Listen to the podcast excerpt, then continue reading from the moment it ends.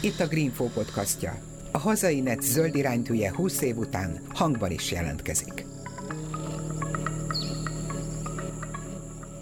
Jó napot kíván a mai szerkesztő Sarkadi Péter. Az embereket a pénztárcájukon keresztül lehet a leghatékonyabban zöldíteni, halljuk már régóta, és hát ki ne örülne, ha a sokat hangoztatott rezsicsökkentés valóban környezetvédelmi előnyökkel is járna, szemben a mostani kormány propagandával. A valódi rezsicsökkentés otthonainkban a nagyon rossz átlagállapotú hazai ingatlanok korszerűsítése és a megújuló energiák háztartási szintű használata. A valóban zöld energiát termelő családi házakra szerelhető napelemek, bár ma még drágák, a technológia folyamatosan fejlődik, és a nagyarányú elterjedés révén is egyre hatékonyabbak lesznek és egyre olcsóbbak. Persze a fő kérdések, mennyibe kerül, mikor térül meg, na és persze az esztétikum sem mellékes. Mai beszélgető társam az elektronikai iparban három kontinensen tapasztalatokat szerzett szakember, aki villamos mérnökként a Siemensnél kezdte pályafutását, majd a japán Furukawa kötelékében és skandináv nagyvállalatoknál is dolgozott hosszabb ideig. Széles körű tapasztalattal rendelkezik a termék és gyártás technológia, valamint az üzletfejlesztési területen. Nemrég a finn elektronikai iparból érkezett haza a Terrához. A Búi központú 100%-os magyar tulajdonú Terrán tetőcserépgyártó a forradalmi innovációjára, a Generon napelemes tetőcserépre fókuszáló új divíziót hozott létre, melynek élére Jankó Árpád került, akivel most telefonon beszélgetek. Üdvözlet Pécsre! Hogyan sikerült téged hazacsábítani? Ez, ahogy lenni szokott, egy hosszabb folyamat volt, több minden játszott közre abba, hogy végül is ilyen igent mondtam. Külföldön sok időt töltöttem, és úgy gondoltam, hogy most itt lenne az ideje már egy picit kevesebbet úton lenni, és többet a családommal együtt tölteni, több időt, és ebben a periódusomban ért ez a lehetőség, ez a megkeresés, amikor is kiderült, hogy a Terrán az bővíteni szeretné a tevékenységét, és ehhez keresnek egy szakembert, aki ebben neki tud segíteni. Te egyébként Pécsi vagy, vagy a családnak van Pécsi kötődése? Én korábban már dolgoztam Pécsen, a nagy Elkotek finn vállalatnál. Itt kezdtem valamikor 2003-ban, és együtt éltem meg a Pécsi üzemnek a roppant gyors és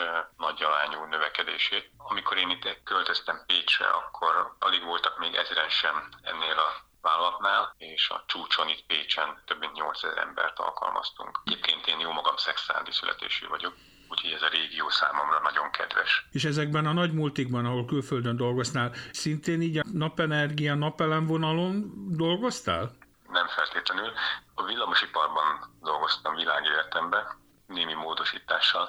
Először erős áramú területen kezdtem el dolgozni, aztán eh, pedig az elektronikai iparba váltottam át, és az elmúlt, hát egy jó 15-18 évet azt az elektronikai iparba töltöttem el különböző pozíciókban, különböző földrajzi régiókban. De hát akkor végül is ez a napelemes dolog nem volt nagy újdonság számodra? Nem, nem, hiszen ugye ennek a napelemnek a lelke az a félvezető eszköz, ami átalakítja a napnak az energiáját villamos energiává, és hát ezekkel az eszközökkel más formában már hosszú-hosszú ideje dolgoztam együtt. Tehát végül is egy zöld technológiában dolgozol. A lelked mélyén amúgy is zöld vagy? Igen, igen, mondhatjuk, és ezt úgy mondjam, még dokumentálni is tudom, hiszen ez egészen az én egyetemi éveimbe nyúlik vissza. Én a Műszaki Egyetemen végeztem a villamoskaron, és ott azért sok mindent tanítanak, illetve sok mindenhez hozzáfértek a diákok már abban az időben is. Azon szerencsés korosztályhoz tartozok, akiknek már megnyílt a lehetőség többek között külföldön is tanulni. És az első nagyon komoly ilyen találkozásom a, a zöld gondolkozással, az ott valamikor 90-es évek végén volt, amikor egy nyári egyetemen vettem részt Svédországba, Göteborgba, ahol a Life Cycle Analysis, ugye ez a életciklus elemzése volt a termékeknek, a bölcsőtől a sírig, hogy milyen utat járnak be, ez mekkora lábnyomot hagy a világban, milyen hát károsító tényezőkkel kell számolni. Tehát ez a gondolatiság, ez a skandinávoknál, a svédeknél, ez már akkor tananyag volt. És akkor ennek mentén azért ugye több nagy cégnél voltál, tehát ott ez mindenhol gondolom én fő szempont volt, vagy fókuszban volt a környezet tudatosság. Igen, ez óhatatlanul megjelent szinten, de a terméke válogatja, ugye, hogy ez milyen mélységében jelenik meg. Viszont mivel hogy gyártóvállalatoknál dolgoztam, akik gyártással is foglalkoznak, itt a gyártás során ennek ki azért kiemelt jelentősége volt. Annak nevezetesen, hogy olyan termékek készüljenek, amik környezethatékonyak, kevés energiát fogyasztanak lehet a lehetőségek szerint, ugye minél hatékonyabban látják a feladatokat, és a gyártásuk során nem használunk környezetre ártalmas, az emberekre ártalmas technológiákat vagy anyagokat, vegyszereket. Ami miatt szerencsésnek érzem magam, hogy nagyon sok időt finvállalatoknál dolgoztam, és az ő természetes mentalitásukban ez eredendően benne van a természethez való vonzalmuk, és a természet szeretete és tisztelete olyan értelemben, hogy annak a megóvása, ez olyan természetszerűen jön nekik a gondolkozásukba és a mindennapi döntéseikben. És akkor ezt itt rá fogod tudni idézőjelben erőltetni a terrános vezérkarra is, hogy ők is így, így lássák a világot? Mert hogy vannak ilyen felmérések, hogy általában egy cég akkor tud jól zöldülni, ha a vezérkara belül zöld. Szerencsésnek mondhatom magam, mert úgy tapasztalom, hogy nincsen ezzel kapcsolatban nagy ellenállás, sőt, inkább érdeklődés és, és önálló kezdeményezések is vannak, és most, amikor az új gyártás technológiát fejlesztjük, például egy éven barna mezős beruházást kezdtünk, akkor ez egy természetszerű szempontként benne volt a tervezési és építési átalakítási kritériumokban. Erre mindjárt visszatérünk. Még egy kérdés vissza a magánélethez. A gyerekeid is ilyen zöldek? Két gyermekem van, két tinédzser gyermek, azért a, ők most pont abban a korban vannak, amikor saját öntudatukra ébrednek, ha szabad így fogalmaznom, saját elképzelésekkel, és vannak vitapontjaink, de ez az a terület, amiben elég könnyű velük szót érteni, és azt hiszem, hogy ezt jól követi a mi példamutatásokat, és talán szülőként ez az, amit a legtöbbet tehetünk. Éppen az elmúlt napokban egy picit perlekedtem velük, mondván, hogy ahol nem vagyunk bent szobában, ott nem kell, hogy égjen a villany. Akkor mondták, hogy na de hát most mibe se kerül ez, hát eh, LED világítás van, néhány watt az egész, ugye a pénzben kifejezhető értéke nem túl sok, hogyha most egy picit még ott világít a lámpa. Na de ennek az éremnek van egy másik oldala is, hogy attól függetlenül, ha nem vagyunk ott, nincs rá szükség, akkor legyünk felelősek, és felelősen gazdálkodjunk a, a rendelkezésre álló energiával. És ezt azért a nagyfiam ő már megérti, és azt mondta, hogy hát tudok, ha igazad van, miért is nem, most mibe se kerül, akkor oda nyúlok, és akkor lekapcsolom a lámpát. Ilyen kis meccseink vannak, de én azt hiszem, hogy kis érzik ezt, és mi próbáljuk ezt átadni a párommal, hogy önnekik majd felelős felnőttként így kell élniük. Társasházban laktok? Családi házban lakunk. És van a tetőn napelem? Még nincsen, mégpedig azért, mert eddig sokat utaztam és költöztem, és a családom is. Most ez az első olyan épület, ahol már egy húzamosabb ideje tartózkodunk, és úgy tűnik, hogy talán ez most már egy végleges családi pont lesz, ahová majd mi most már lehorgonyzunk, és éppen itt most eljött talán az ideje annak, hogy akkor továbbfejleszem ezt az épületet. Hát abban biztos vagyok, hogy Generon napelemes tetőcseréprendszer lesz ezen a házon, és akkor most kanyarodjunk rá konkrétan erre a divízióra, aminek te lettél a vezetője, hogy mi is ez a Generon? Ez egy napelemes tetőcserép, ami ugye azt a célt szolgálja, hogyha ezt tesszük fel a ház tetejére, a többi cserép közé, akkor ez a napelem, ami benne van a cserépbe, a ráérkező napsugarakból villamos energiát fog előállítani, amit aztán a háznak a tulajdonosa lakói azok ott helyben el tudnak használni, illetve hogyha nem használják el, akkor ezt vissza tudják táplálni az elektromos szolgáltatónak a vezetékrendszerébe. Jó, de hát ez eddig is volt. Mi akkor ebben a, a novum, az újdonság? Ebben az az újdonság, hogy ez a egy termék, ez valójában két terméket testesít meg magában, hiszen ez egyszerre tetőfedőanyag és energiatermelő anyag. Ugye korábban arról volt szó, hogy le kellett fedni a házat valamilyen tetőhéjazattal, cseréppel, falával, kátránypapírral, stb. És aztán, amikor ez kész volt, akkor ennek a tetejére egy külön tartószerkezetre felépítettek egy napelemes energia termelő rendszert. És hát ez egy külön szerkezet, ez azért mégiscsak a tetőnek a megbontásával, a tetőn való lukat képzésével, átvezetésekkel jár, és hát az összképet is befolyásolja lényegesen, hiszen a tervező által megálmodott képet azt megváltoztatja nagy mértékben. Magyarán ronda. Részen. Hát igen, ezt most te mondtad, nem én, de valójában. De hát ezt látjuk a régieknél, és akkor ti kitaláltátok azt, hogy a meglevő cserepeket cseréljük ilyen elektromos cserépre, vagy e-cserépre, talán így is lehet nevezni, és akkor gyakorlatilag, ha jó állapotban van a gerendázatunk, meg a héjszerkezet, akkor arra, ha megfelelő méretűek vagy távolságra vannak a lecek, akkor simán csak ezt kell rátenni. Nagyon leegyszerűsítve. Így van, így van. Tehát van két termékcsaládja a Terránnak, a Zenit és a Rundó, amiben ez a termék beilleszthető, ugye kompatibilis. Már hogy ugyanakkor a mérete. Igen, ugyanakkor a mérete, ugyanolyan léztávolsága, felfogatása ugyanaz, tehát hogy ez így szépen illeszkedik egymáshoz, és akkor itt nem kell már külön tartószerkezet, hanem ezeket a cserepeket egymás mellé tenni. Nyilván attól függően ezt azért kell számolni, hogy mekkora háznak a villamos energiafelhasználása, ahhoz tudjuk mi megmondani, hogy mekkora mennyiségű, hány darab generon cserépre lesz szükség, és akkor ezt elhelyezik, bekötjük a villamos hálózatba, és a tisztelt tulajdonos ennek élvezheti az előnyeit. Tehát akkor végül is most egy laikusként azt mondom, hogy vegyünk alapul egy ilyen átlag mondjuk 100 négyzetméteres, hát idézőjelbe kádárkockát, mert talán abból van a legtöbb ma Magyarországon a kis településeken. Hogyha én azt mondom, hogy egy négy tagú, két gyerekes család vagyok, és hát szeretnék önellátóvá válni energetikai szempontból, akkor ez mekkora felületet jelent, körülbelül mennyibe kerül? Ahogy tapasztaljuk az igényeket figyelemmel kísérve és nézve a statisztikákat, amik elérhető adatok, egy átlagos családnak, egy négy tagú családnak, családi ház esetében kb. 5-6 kW csúcskapacitású rendszerre van szüksége. Ez a rendszer egy év során annyi energiát fog termelni, amennyit az a család el is fogyaszt. Ennek a kielégítéséhez a tetőn körülbelül egy 30-35 négyzetméter felületre, tetőfelületre van szükség, olyanra, ami vagy kelet, vagy nyugat, vagy pedig déli irányba néz, hiszen ezeknek jó a benapozottsága.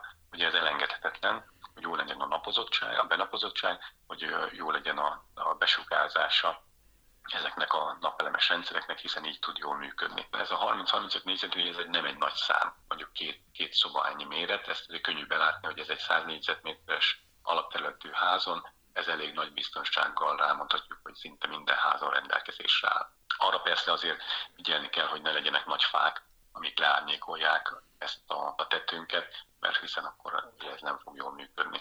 Nagyon kicsi lesz a hatékonysága, vagy sem ennyi se. Télen mondjuk le kell a havat kaparni róla? Nyilván az úgy jobb, hogyha ha le van kaparva, de ha nem kaparja le a tulajdonosok, mint ahogy általában nem szokták megtenni, hiszen ez egy nagyon nehéz, problémás feladat lenne, attól ez még nem károsodik. Ha nagyon vastag a hóréteg rajta, akkor nyilván azért az valamennyit csökkent a hatékonyságán, de aztán azért az leolvad, akkor utána ugyanúgy tökéletesen működik. És akkor egy picit nézzük az árakat, mert mondjuk nekem van egy ilyen családi, régi családi házam. Az egyik variáció az, amikor így is úgy is le kell cserélni a tetőt, mert már nagyon rossz állapotban van, és akkor azt mondom, hogy hát akkor nem hagyományos serepet rakok rá, amire még rá kell egy ilyen fémrendszert rakni, ami egy ilyen nehezebb, hagyományosabb napelem rendszert elbír, hanem akkor már mindjárt úgy csináltatom meg a gerendázatot, hogy, hogy már ez menjen rá. Tehát akkor a kettő az egyben az bizonyos szempontból olcsóbb is, mint egy kvázi hagyományos? Azért ezt nem tudjuk így tekinteni, hiszen itt két külön dolgot kell egyszerre megvalósítanunk, és ezt figyelembe kell venni. Erre az 5-6 kW-os rendszerre kb. 3,2-3,3 millió forintba kerül áfás árat mondok most. A teljes kivitelezésre és a teljes rendszerre vonatkozóan ennyibe kerül. Tokkal, vonóval 3,5 millió forint bruttó? Az alatt van. És akkor ez, tehát ez már, hogy föl is szerelik nekem. Ez feltéve, így van felszerelve, ebben benne vannak a Generon cserepek, a szerelési díj, a tervezés engedélyeztetés, hiszen ennek van egy áramszolgáltató fele egy eljárása, ugye, amit be kell tartani, erre jogosult tervező és szerelő rakhatja ezt fel, ő kötheti be a rendszerbe, azért, hogy ez utána biztonságosan és hosszú távon jól működjön és akkor egy ekkora rendszer az életünk egy részében, a világosabb felében ellátja az igényeinket, de ugye éjszaka meg rá kell másznunk a hálózatra. Hát amennyiben van éjszaka fogyasztás, akkor igen, akkor a Hát az este a tévénézés és a többi. Igen. Na most ez rendszerfüggő, és ez országonként eltérő, hogy hogyan szervezi az áramszolgáltató, illetve az adott állam milyen szabályzókkal irányítja a villamosenergia rendszernek a használatát. Magyarországon az úgynevezett oda-visszamérős órák vannak használatban. Ez azt jelenti, hogy napközben, amikor kevés a fogyasztás, de sok a termelés a villamos rendszer által, mármint a napelemes rendszer által, ami a háztetőn van, akkor az többet termel, és azt betáplálja a hálózatba, ezt számolja a villanyóra. Amikor este viszont besötétedik, és a napelemeink nem dolgoznak, akkor ugye a villamos hálózatból vesszük az energiát, akkor pedig ellentétes előjellel számolja az áramfogyasztást, így a kettő ez éves szinten, ha jól van méretezve a rendszer, már pedig ezt az éves háromszálamából jól lehet méretezni, akkor ez körülbelül megközelítőleg kiegyenlíti. Hát ez akkor lenne jó rendszer, hogyha mondjuk nekem van egy elektromos autóm, és annak az akkumulátor pakja az egyben egy tárolóként is funkcionál, és akkor napközben feltöltöm vele. Ezt nagyon jól látod, és erre vonatkozóan vannak is már kísérletek, és azoknál a családoknál, és nem csak azoknál, akiknál már most van, hanem a jövőben is, akik majd beszereznek ilyen autót, ez egy nagy lehetőség. Már egy autóval is működik, de kettővel még jobban, hogy bizony az elektromos autónak az akkumulátorát, ami ott áll az udvarba vagy a garázsba, azt eh, lehet ilyen átmenti tárolásra használni. Már csak azért is, mert azért este, amikor már besötétedik, tavasztól őszig, igaz ez legfőképpen, akkor kevés energiát használ általában egy háztartás. Néhány lámpa megy, illetve a tévé vagy egy-egy tévé számítógép. És ennek nem nagy a fogyasztása, ezt egy néhány kilowattos kapacitású akkumulátorral ki lehet szolgálni. A villamos autóknak pedig több 10, 30, 40, 50 kW kapacitású akkumulátoraik vannak. Mm. Tehát nem jelent túl nagy rizikót, hogyha néhány kilowattot ebből kilovatórányi mennyiséget elfogyaszt a háznak a tulajdonosa, ettől még másnap reggel nagy valószínűséggel el tud menni és azért még tud vele autózni. Ugye ez a gyakorlatban, amennyire én láttam, vagy próbál vonatkozgatások. Az USA-ban vannak Elon Musk, ugye a Teslás Elon Musknak vannak ilyen tervei, hogy ő is gyárt ilyen napelemes rendszereket, de ő azt hiszem, hogy nem csak az autókban gondolkozik, hanem külön ilyen powerpackokba, tehát ilyen, mit tudom én, hűtőgép méretű nagy akkumulátor telepekbe családi házanként. Így van, ezek a termékek már megjelentek a piacon, a világpiacon elérhetőek, egy-két kilowatt tól tipikusan 6-8 kW-ig terjednek jelenleg. Ahogy mondod, mint egy ilyen nagy álló fagyasztó szekrény akkorák körülbelül, tehát nem is olyan rettenetesen nagy helyet foglal el, az áruk még egyelőre elég magas. Viszont itt a két iparágnak elég jó a, a kölcsönhatása, hiszen az autóipar ugye akkor a keresletet teremt az autó akkumulátorok iránt, ami az egység költségét nagy mértékben lecsökkenti. Ebből profitálhat az építőipar, hiszen akkor ezek a háztartási átmerték árlók ezek is olcsóbbá tudnak válni. Igen, de azért a kis ördög ott motoszkál egy zöld ember agyában, hogy jó, jó, de hogyha minden háztartásba, vagy mondjuk csak minden tizedik háztartásba egy ilyet berakok, annak mekkora ökológiai lábnyoma van ezeknek az iszonyatos mennyiségű akkumulátoroknak az előállítása. Igen, ez valóban nem egy elhanyagolható szempont, és én talán ezért tartanám szerencsésebbnek a villamos autónak a meglévő akkumulátorának a használatát, hiszen azért az látható, hogy az emberek nem szívesen fognak lemondani a mobilizációról, tehát szeretnek saját maguk utazni, és a saját autót birtokolni még egy darabig. Viszont ha ez egy elektromos autó, akkor ennek több célú használatát tudjuk elérni, és akkor nem is beszél, hogy egy kicsit szabadjára engedem a fantáziámat. És arra gondolok, hogy a kellő számú autó, ilyen villamos autó van egy városban vagy egy faluban, és ott hozzájárulunk ahhoz, hogy mondjuk az autóknak kapacitásának a 25%-át az úgy, hogy beadjuk a közösbe, egy virtuális helyi áramszolgáltatóként összeállunk, mi fogyasztók, ezt azért meg lehet technikailag oldani, nyilván erre kell némi fejlesztés, de szoftveres módon ez nem tűnik lehetetlennek ennek a megoldása, akkor még egy magasabb szintű energiállátást helyi közösségekbe, faluba, városrészbe meg lehet valósítani. De most persze egy kicsit szabadjára engedtem a fantáziámat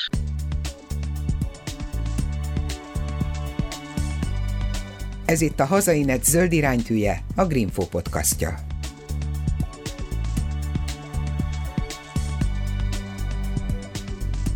Azt mondtad, hogy mondjuk, hogy a 3 millió forintból meg lehet oldani nagyjából a családi igényeket. Ez jelen árak mellett körülbelül mennyi idő alatt térül meg? Körülbelül egy 9-10 évvel kell kalkulálni. Ehhez viszont figyelembe kell venni azt, hogy a napelemes cserépre az élettartamát tekintve 20 év teljesítmény garanciát biztosítunk. Ez azt jelenti, garantáljuk, hogy 20 év múlva is legalább az újkori állapotának a 80%-ának megfelelő kapacitással fog dolgozni. Ebből már látszik, hogy kétszer olyan hosszú időt adunk legalább, vagy körülbelül, mint amennyi nagyságrendileg a, a megtérülés ideje. De ettől még tovább fog dolgozni ez a rendszer, nem csak 20 évig, hanem azért ez 25-30 évig a jelen ismereteink szerint minden probléma nélkül el tud menni. Hát nem tudom, hogy azt hiszem talán Németországban nézték meg az ilyen leges-legelső generációs háztartási napelemeknek a hatékonyságát, meg hogy egyáltalán mennyire bírják, és ilyen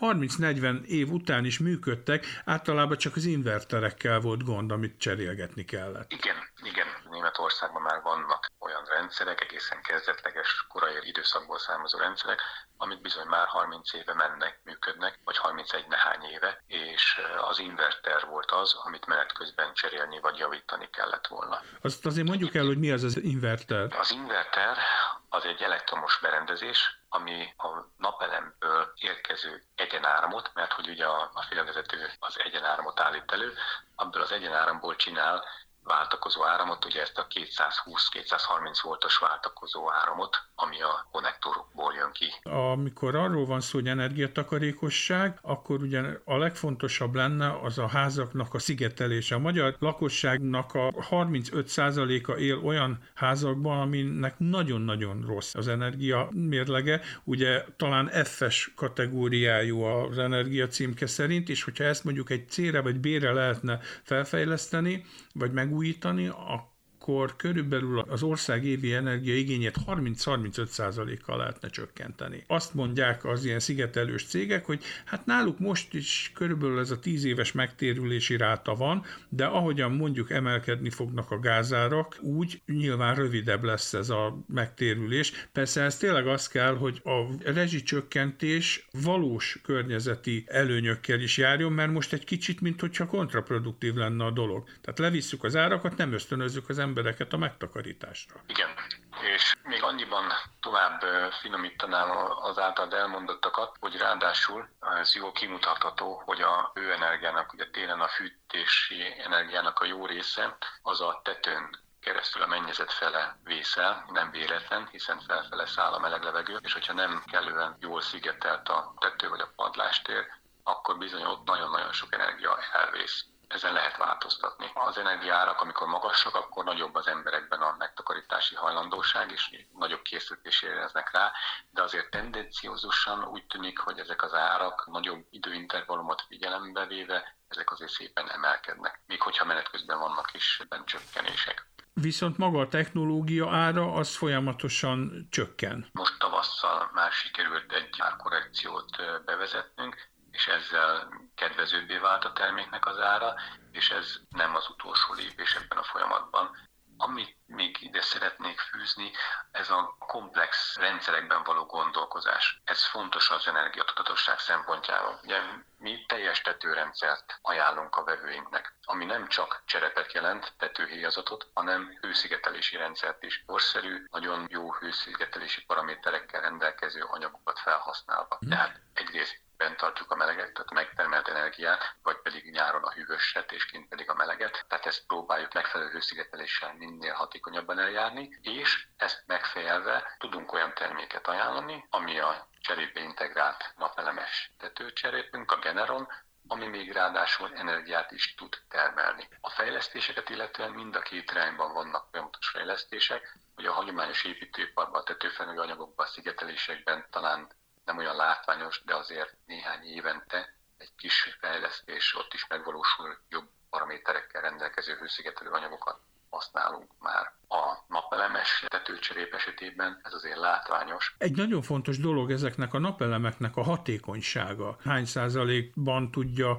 a napenergiát átalakítani számunkra fontos villamosenergiává, és hát ezzel kapcsolatban én a Greenfóra is elég gyakran rakok fel különböző kutatási eredményeket tartalmazó cikkeket. Nagyon sok helyen a világban nagy pénzeket nyomnak bele a kutatás fejlesztésbe. Most hol tartunk? Ez a 15-17 százalék körül a nagy át átlag? Igen, sőt, talán mondhatjuk, hogy most már a 20% körül ingadozik ez az érték, ami a korábbi 11-2%-hoz képest nagyon jelentős változás, vagy akár a 15%-hoz képest is. Újabb és újabb anyagokat is kutatnak, ugye a félvezető a szilíciumkristályok mellett, de egyelőre itt még nem történt meg az áttörés. Ja, a peroszki szokták időről időre felemlegetni. Micsoda szert? A peroszki ez egy vegyületanyag, ami az elmúlt évben volt néhány fellángolás, ami arról szólt, hogy na most aztán találtunk egy nagyszerű anyagot, ami sokkal eh, hatékonyabb, mint a szilíciumkristály, és ez így igaz is.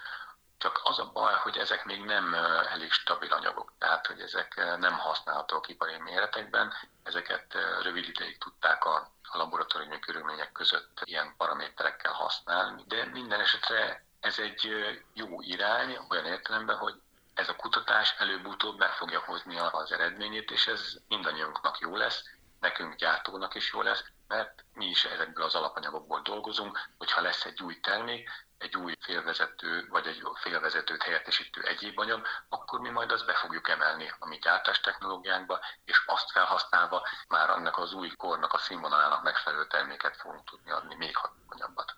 És mondjuk manapság, hát a katonai kutatásokról nyilván nem sokat tudunk, de mondjuk az űrkutatásban hány százalékosak ezek a napelemek, amik itt keringenek fönt? Hűha, ez most egy jó kérdés lesz, de pontos adatot nem fogok tudni neked mondani, de valahol azt hiszem, hogy olyan 30 és 40 százalék között lehet ez legalább. Na hát akkor csak az, ezt, az, az, ezt a technológiát kellene a polgári életbe lehozni. Igen, igen. Egyébként valószínű, hogy ez meg is fog jelenni. Jelenleg még annak a mondjuk úgy, hogy az egy négyzetméter fajlagos költsége sokszorosa a mostani nagy méretekben használt napelemekének. Nyilván ennek a megfezérthetősége még nem olyan szintű, hogy ezt lehetne használni széles körben, de tudjuk jól, hogy a katonai űrkutatási eredmények azok szépen átszivárognak a polgári hétköznapi alkalmazásba is. És egy másik szerintem legalább ilyen fontos kérdés a hatékonyság mellett, hogy mondjuk ezek mikor lesznek vékonyabbak, könnyebbek, hajlíthatóak, nagy Isten átlátszóak, mert én láttam ilyen kutatásokat is, hogy hogy egyszerűen átlátszó, olyasmi, mint egy ilyen fólia, amit bármilyen üvegfelületre rá lehet ragasztani. Igen, ezekkel folyamatosan történnek kísérletezések, ezek közül néhányat mi is nagyon szorosan figyelemmel kísérünk, és valamiben picit mi is benne vagyunk most már. Ezeknek vannak verziói, a színes seket illetően, amiknek úgy látom, hogy hamarabb el fog jönni az alkalmazhatósága, de a hajlíthatóságnál ott például azért kompromisszumok kell tenni, ott egy nem szilíciumkristály, nem vékony réteges eljárás, annak a hatékonysága más, és ott azt is meg kell vizsgálni egy-egy ilyen alkalmazás esetében, hogy valóban hoz-e annyit az számunkra, mint amennyibe az került. Hiszen az egy jó dolog, hogyha meg tudjuk hajlítani, de energiát termelni csak az az oldala fog, ahol a napsugarak megérkeznek. Na jó, de mondjuk az ilyen elektromos autóra átsingózók azt mondják, hogy fú, de jó lenne az, amiről lébe-hóba félig kamu hírek jelennek meg, hogy hát akkor vonjuk be az autókat ilyen hajlítható, vékony, könnyű napelem fóliákkal, és akkor az majd útközben megtermeli az energiát a mozgáshoz. Szép álom. Igen, a és a motorház tető és a csomagtartó olyan kialakítása az autó, ugye akkor kellően nagy felületek, tehát elméletileg ott rendelkezésre állnak felületet, akár lehet energiatermelésre is használni, viszont összességében ez néhány négyzetméter, és azért ez egy kicsi felület ahhoz, hogy egy autó fogyasztásához kellő energiát biztosítson. Na jó, hát akkor ezzel még megvárjuk az űrkutatási eredményeket az autómban. A Tárá most egy nagyot dob. Pécsen egy ilyen eltető új gyárat épít, vagy tervez. Nem tudom, hol áll most az ügy. Ez egy barna mezős beruházás, egy régi gyárépületnek az átépítési teljes rekonstrukciója zajlik és dacára a mostani helyzetnek nem tántorított el minket a koronavírus, és folytatjuk ezt a beruházást, és ez fog majd otthont adni a Generon napelemes tetőcserépnek a gyártásának. Tehát félúton vagyunk, én úgy gondolom, hogy az év második felére ez az átalakítás, felújítás ez be fog fejeződni. Erre kértetek, vagy kaptatok állami támogatást? Ezt most azért kérdezem, mert a napokban került fel a Greenfóra egy hír, miszerint a svájci székhelyű Flissom nevű cég Kecskeméten egy 12,5 milliárdos beruházásba épít egy napelem panelgyárat, és ehhez a magyar kormány 3,5 milliárd forint vissza nem térítendő készpénz támogatást adott. Hát akkor azt gondolom, hogy egy 100%-ban magyar cégnek is kijárna a hazai közpénzekből támogatás munkahelyteremtésre?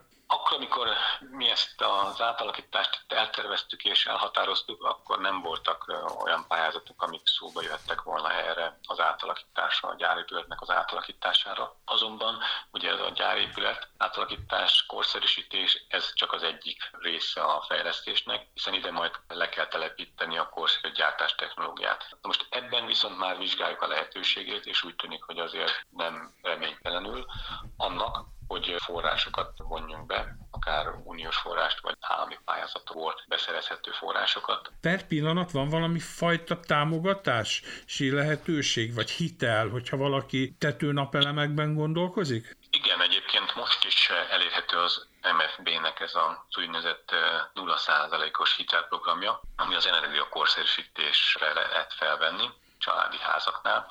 Ugye ez hőszigetelés, nyílászárócsere, és napelemes energiatermelő rendszereknek a telepítéséhez vehető igénybe. Ez azt jelenti, hogy nem kell kamatot fizetni az ügylet után, ezt az MLB-vel szerződött bankokon keresztül lehet felvenni, és ez egy nagyszerű lehetőség, még akkor is, hogyha nem direkt vissza nem térítendő támogatás, hanem kamatmentes hitel, hiszen itt tulajdonképpen, ha valaki jól választja meg a méretét, tehát a nagyságát a napelem rendszerének, akkor ez azt jelenti, hogy nem kell ezután már villamos energia számlát fizessen, hanem a tőlesztő részletet fogja fizetni. Ezt fizeti eh, addig, amíg ezt a kölcsönt vissza nem eh, törleszti, ez általában 10 év szokott lenni, és utána viszont neki még tovább működik a rendszere, termeli az energiát, tehát eh, neki ez nettó megtakarítást fog eredményezni.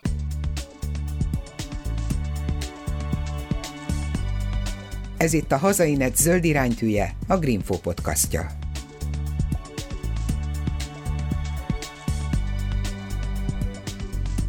Hogyan változnak az árak a technológia fejlődésével, az idő múlásával? Ahogy növekszik az értékesített mennyiség, és ezzel karöltve a technológiát is egyre intenzívebben fejlesztik. Ez szinte lineárisan, vagy még inkább még meredekebben csökken.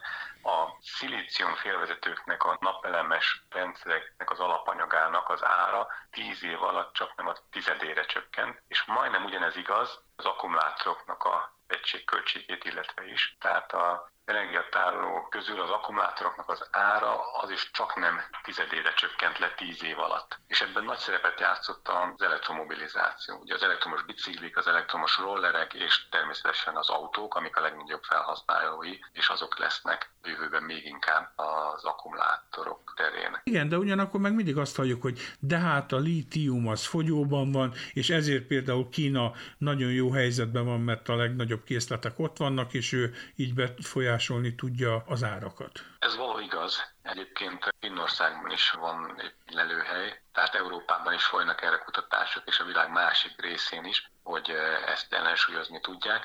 Én azt hiszem, hogy Kína volt az első, aki vagy nagyon jól ráérzett, vagy ráhibázott, hogy ez kell az elektromos tárolókkal, az akkumulátorokkal foglalkozni kell, és így gyártó kapacitást, fejlesztő kapacitást ki kell építeni.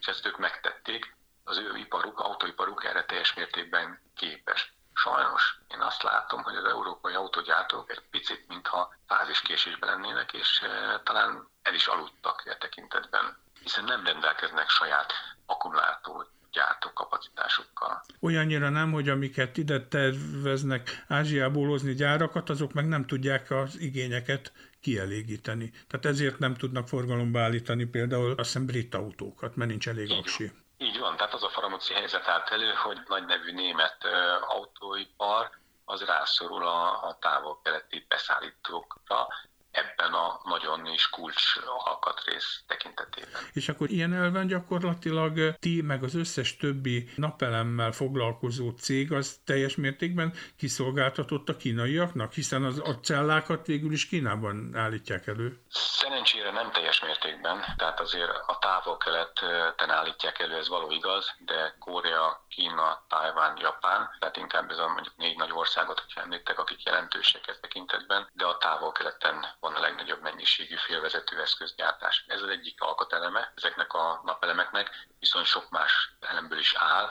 és ezeknek a beszerzése viszont már messze nem csak a távol-keretről valósítható meg. Egyébként ez a vírus, ez megint csak ráébresztett minket arra, hogy mennyire törékeny a világgazdaság, és hogy milyen kockázatokkal jár ez, és hogyan kell újra gondolni beszerzési portfóliót. Ez a mi esetünkben talán mondhatjuk azt is, hogy akár szerencsésen jött, hiszen mi még most fogjuk nagyobb volumenben kialakítani az ellátási láncunkat, tovább fejlesztjük, ez egyébként is napirendben volt, ez most egy plusz adalék ahhoz, hogy ezt még körültekintőbben tegyük meg. Természetesen minden ország a saját adottságait próbál kihasználni, és Kína meglehetősen jó adottságokkal rendelkezik a napelemek hasznosítása terén. Ezt ők fel is ismerték, hatalmas mennyiségű energiaparkot hoztak létre, és nem kevés állami dotációval, nem csak a létrehozását, hanem ebben a tématkörben a kutatásfejlesztését is támogatja az állam.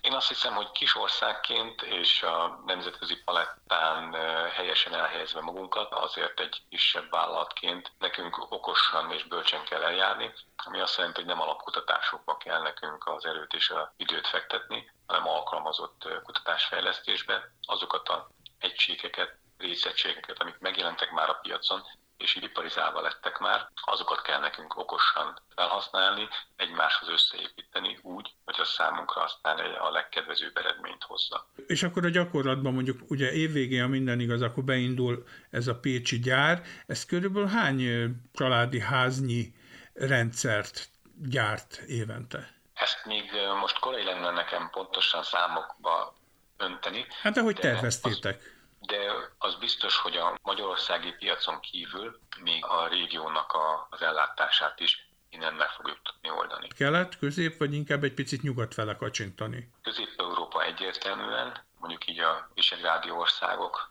tengelyét gondolom ez alatt elsősorban, illetve Romániát is természetesen belevéve az ex országokat, az a szomszédos Ausztriát, de a, a németországi piaccal mindenképpen eh, gondolunk, különösen a délnémet piacot, hiszen ott az építészeti szokások is nagy hasonlóságot adnak a mieinkkel, tehát könnyű lenne az adaptáció. Te mit jósolsz? Mondjuk vége lesz remélhetőleg minél hamarabb ennek a koronavírus járványnak. Mennyire fog visszatérni az emberiség az eddigi, hát valljuk meg igencsak környezetpusztító életmódjára, vagy mennyiben gondolkozik el azon, hogy most itt a nagy alkalom, hogy esetleg próbáljunk meg egy zöldebb jövőre váltani, az élet minden területén, a városi közlekedéstől kezdve az energiatermelésig. Én még jól emlékszem a 2008-2009-ben kialakult gazdasági válságra és ennek a hatásaira, ami a vállalatokat egészen komolyan érintette, a nemzetgazdaságokat komolyan érintett. Viszont ennek volt egy olyan, talán mondjuk így, hogy másodlagos hatása, ami ráébresztette az embereket, hogy azért a folyamatos fogyasztás mellett azok az alapértékek, a baráti kötelékek, a rokoni kötelékek, ezek is mennyire fontosak. És talán én azt remélem, hogy ennek a mostani vírus által okozta válsághelyzetnek is lesz egy ilyen hozadéka, és én azt is tapasztalom egyébként a környezetemben, hogy annak ellenére, hogy nem tudunk utazni egymáshoz, nem tudunk találkozni egymással, azért a telefonos, videóhívásos kapcsolattartás az igenis megvan, és odafigyelünk egymásra, beszélünk egymással, és alig várjuk, hogy mikor fogunk talán újra találkozni. Tehát, hogy megint jobban visszafordulunk, figyelmeztető jelként van ez itt most nekünk, ezekhez az alap emberi értékekhez, ami a társas kapcsolatokat jelenti baráti, rokoni kötelékekben. Nagyon remélem, hogy a következő beszélgetésünkre már nem kényszer telefon módszerrel kerül sor, hanem személyesen is tudunk találkozni immáron vírusmentes környezetben. Nagyon szépen köszönöm Jankó Árpádnak, a Terrán Generon divízió igazgatójának, hogy a rendelkezésemre állt. Eddig tartott a mai podcastunk. Köszöni figyelmüket a szerkesztő Sarkadi Péter. Önök a Greenfo podcastját hallották. Ha kíváncsiak a következő részekre, iratkozzanak fel ránk. Honlapunkon a 120 ezer tételes napi sajtószemle mellett a 20 év alatt megjelent 44 ezer cikket is megtalálják, ahogyan az összes napra készen tartott rovatunk bejegyzéseit is.